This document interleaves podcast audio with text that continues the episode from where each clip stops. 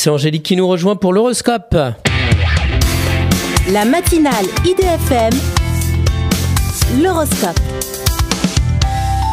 Bonjour Angélique. Bonjour à tous, bonjour Christophe. Bélier, essayez de trouver un accord amiable dans un différent indéfendable. Taureau, visionnaire, vous avez tendance à aller trop vite pour vos investissements.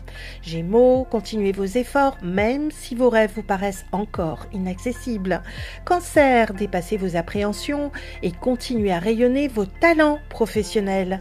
Lion, une relation amoureuse peut s'intensifier avec une personne étrangère. Vierge, vous signez un accord qui vous ouvre de nouvelles perspectives financières. Balance, avec une meilleure organisation, vous arrivez à réaliser tous vos objectifs.